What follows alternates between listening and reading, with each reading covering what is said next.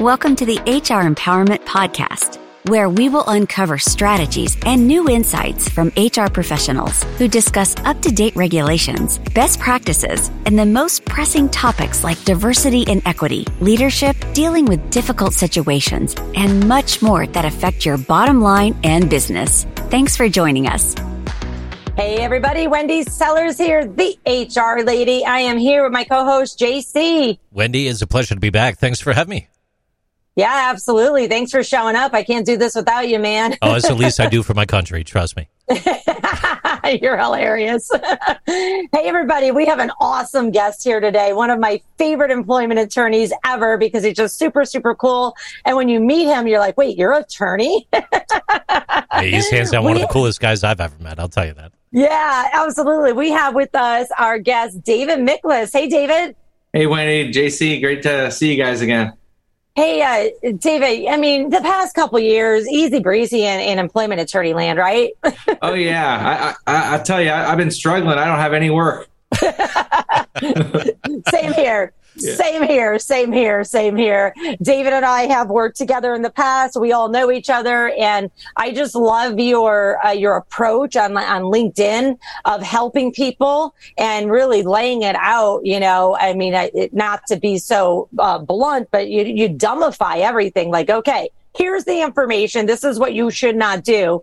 And I love how you give uh, breakdowns of cases and let people know this is what went wrong and this is what went right. So thank you from the bottom of my heart sure, and many you, of my peers. We, we love that.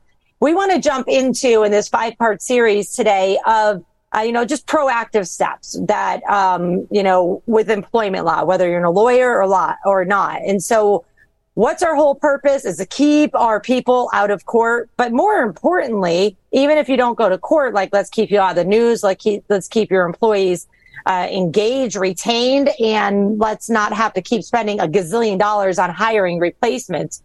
So I want to kind of jump into the, the basics of employment law, of understanding the importance of anti-harassment and discrimination policies and the fact that, you know, hey, these days that's a that's a contentious issue as well, especially in our state of Florida. But just speaking on a broad thing, you know, what are your experiences? Are are companies still doing harassment policy uh, training? Yeah, and um, it, it really is a very important uh, fundamental thing that all businesses should be doing. The very first investment that I recommend uh, a business make um, is is getting an employee handbook and not one that they just download off the internet, one that's that's legitimate and been verified. And and there's a lot of good things in employee handbooks that help protect the company, but also help the employees understand what to do. Um, in, in talking about discrimination and harassment, did you want to kind of get into like the use of the employee handbook for those? Yeah, policies? absolutely. Because you'd be surprised. Well, I know you're not because you and I have worked on the same clients together. And, um, you know, I'm an HR consultant and many, many companies just don't have a handbook because they didn't think it was necessary or they don't have an HR department. They don't even know where to start. Yeah. And so, so there's really two, two biggest uh, benefits to this. One is so that the employees, um, get the same answer every time when they ask a question, such as uh, the most common ones are um, do we get the day after uh, Christmas off? Do we get the day after Thanksgiving off? All that kind of stuff. All PTO, sick vacation. That's what employees care about. I guarantee you, if there was a, a paper handbook that would be the one that's earmarked the PTO, the sick vacation, all that. That's what they care about. They don't care about most of the other stuff that's in there, but but the employer does. So from the perspective of the benefit of a of a handbook is first of all, all your managers don't accidentally say the wrong thing. The handbook speaks for itself, and it frees up a lot of uh, management time that's unnecessarily spent on that. But also, if there is a problem, you need to make sure that the employee knows where to go. Um, so, for instance, um, one of the problems I see is if there is a discrimination policy, sometimes it only addresses sex harassment. Doesn't address any other kind of harassment. In fact, it's called sexual harassment policy. And, and it really should be a, a an anti harassment or a non harassment policy, just general and and you can have some very specific language about sex harassment that's a good idea but it really needs to be a broad enough policy to address race harassment, disability harassment, gen, you know, it, really any of the basis for harassment, not just limited to sex. And um, and I use these to defend harassment claims. And and we don't always get a sex harassment claim. Sometimes we'll get a, a gender or a, a race harassment claim or uh, one of the other bases. And in order to defend this, um, the first step is usually the EEOC. What I give, want to give back to the EEOC is listen, we've got a policy telling our employees not to harass people based on blank, whatever the, the thing is. Most of the policies will list all of the reasons in there. So I, I highlight that for them. Um, my hands are tied a little bit if, if the company doesn't have that. Um, so it's really helpful to have a general anti harassment policy that's based on any grounds. And it should explain what's not appropriate. It should explain that it's not just quid pro quo, you know, this for that. If you give me oral sex, I'll give you a pay raise. But it also should cover uh, a hostile work environment. Um, it should also address that uh, har- harassment is illegal if it's severe or pervasive. So sometimes you can have one time of putting your hand in a woman's pants, and that's severe, and that's illegal harassment. But some minor things, calling someone babe or honey or doll, that's pretty minor. But if it happens every day, then that can create a hostile work environment too. Um, and then the policy should have a reporting mechanism Ideally, it should identify two separate individuals or, or, positions. So, for instance, if someone wants to complain about their boss, that they don't have to go to their boss to complain. There should be an alternate route um, in case the complaint is about their boss. Um, and it should address retaliation because people need to know if they're going to complain that their job is you know protected that, that you take it seriously and you're not going to fire them just because they brought forward a complaint and um, and you should explain um, any poor or unclear policies, um, you know, that that the employee um, doesn't know how to report. I had a case where um, the whole the whole investigation was caused because uh, an employee went to the police department and filed a police report uh, based on unwanted touching by a boss, and it easily could have been handled internally if there was a policy that was clear and told them who to report to. They, they had no idea. So they thought right. the only way they could report it was to go to law enforcement. Well, you know, in Florida and other states, there's public records. Once you uh, generate a, a, police report, it's out there for everyone. Uh, Channel 5 News, NBC News can roll up in your parking lot, put up their little antenna, and, and broadcast out of your parking lot about that police report. Uh, to the extent that you can clean up uh, your own dirty laundry internally, it's always desirable. Right. Um, yeah.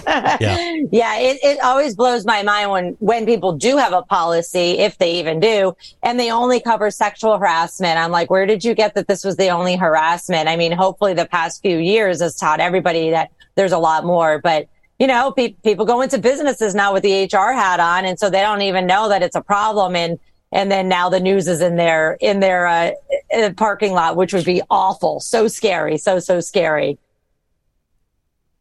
Um, one other thing I wanted to mention was that um, if as as an HR, I assume everyone listening to this podcast pretty much is going to be in HR. So yep. if someone in HR does receive a complaint um, through the, the mechanism, first of all, that, that's good. Um, you can't fix something if you don't know about it. But you really need to take these complaints seriously and investigate. Now, an investigation may be very brief and maybe done in half an hour. Um, you know, there may be nothing there, but you go through the steps and, and, you determine that. But you can't ignore it. Now, some investigations may be much longer. They may take days or weeks um, to, to, to, interview all the witnesses. Some witnesses are out on vacation, but you don't know that until you start uh, looking into it. You can't assume that that the complaint is made up or fraudulent and don't even bother to lift a finger to, to do anything. And, and investigating is not something that you really can do on the job learning.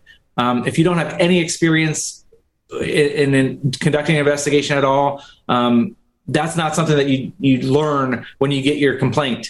Um, you probably need to bring in an outside expert to do the investigation, and maybe if you, if you don't have any experience, maybe you pay attention and you and you see how that investigation is done, and maybe you learn that way. Um, but but you really can screw it up if you if you don't have any training on how to do these investigations because they are going to be how you defend a lawsuit. Um, yeah. One of the key things in the defense is that that you had a policy, you followed the policy, and and that you conducted a, a thorough, prompt, uh, Uh, and impartial investigation. Awesome. Hey, JC, you got some statistics for us from the EEOC, and then we can roll on over to our second exciting topic here.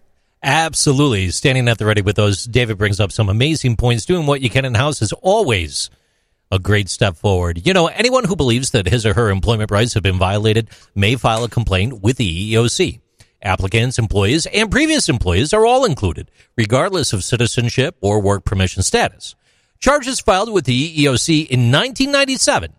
At the start of their tracking, there was a total of 80,680. The inclusion of GINA in 2010 and the following years, 2011 and 2012, surged. We saw numbers of 99,922, leading close to 100,000, but not quite getting there in 2011. But the EEOC office did receive 73,485 new job discrimination charges in 2022, an almost 20% increase over the previous year in 2021. In addition, 61% of U.S. workers reported job discrimination in 2022. Back to you. Yeah, that's quite scary. There's so much. So that, you know, we wanted to start out the, this series here, this five part series of proactive steps with employment law to really just throw that out there. Discrimination is real. People have rights. You should have policies. You should have investigation experience or access to somebody does like uh, David Miklas, myself, or there are many other people as well. With that said, in our next episode, we're going to cover fair compensation and benefits. As a reminder, Aurora Training Advantage subscribers can earn HRCI and credits for listening to this series on the HR Empowerment Podcast. Thanks for joining us. We'll be right back.